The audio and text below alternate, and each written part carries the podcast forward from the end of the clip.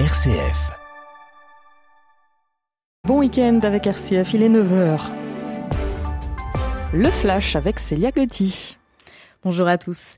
Il ira jusqu'au bout pour renverser le, commandement militaire russe. Dans la nuit, Evgeny Prigogine, patron de la milice paramilitaire Wagner, est rentré en guerre ouverte avec le ministère de la Défense russe, n'hésitant pas à revendiquer d'avoir abattu deux hélicoptères de l'armée.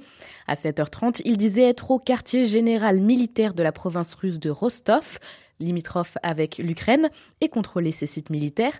À Moscou, le comité national antiterroriste de Russie a ouvert une enquête pour appel à la mutinerie armée. Le maire de la capitale a lui annoncé la mise en place de mesures antiterroristes.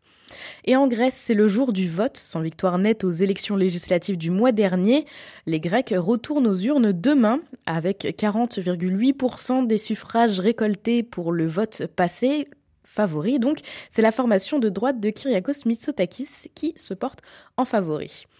Du bois et du bronze, ça y est, le nouveau mobilier de la cathédrale Notre-Dame est dévoilé. J'ai recherché une noble simplicité pour le mobilier de Notre-Dame. Les mots de l'archevêque de Paris, Laurent Ulrich, dans une interview au journal Le Figaro. Deux artistes et designers contemporains ont été retenus.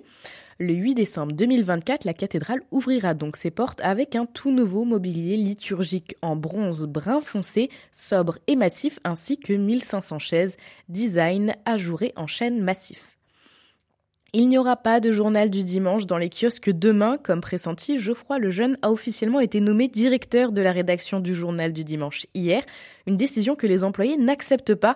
Les journalistes ont voté la grève à la quasi-unanimité. Dans un communiqué, ils s'inquiètent de la nomination de cet ancien directeur de la rédaction du journal d'extrême droite Valeurs Actuelles et proche d'Éric Zemmour. Ce matin, le ministre de l'Intérieur, Gérard Darmanin, est à Mayotte. Un moment pour faire le bilan sur place de l'opération de lutte contre l'habitat insalubre et l'immigration illégale One Bouchou, qu'il a lancé en avril dernier.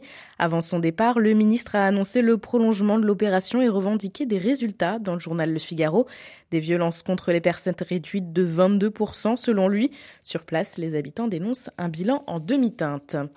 Fin des investigations dans l'affaire Alexis Collère. Les euh, magistrats ont rendu hier leur avis de fin d'information dans l'affaire qui mettait en cause le proche d'Emmanuel Macron, mis en examen pour prise illégale d'intérêt en septembre dernier.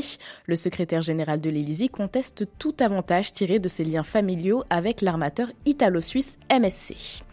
Affaire qui est justement une des 159 enquêtes dont le destin reste en suspens après la perte de l'agrément judiciaire d'Anticor.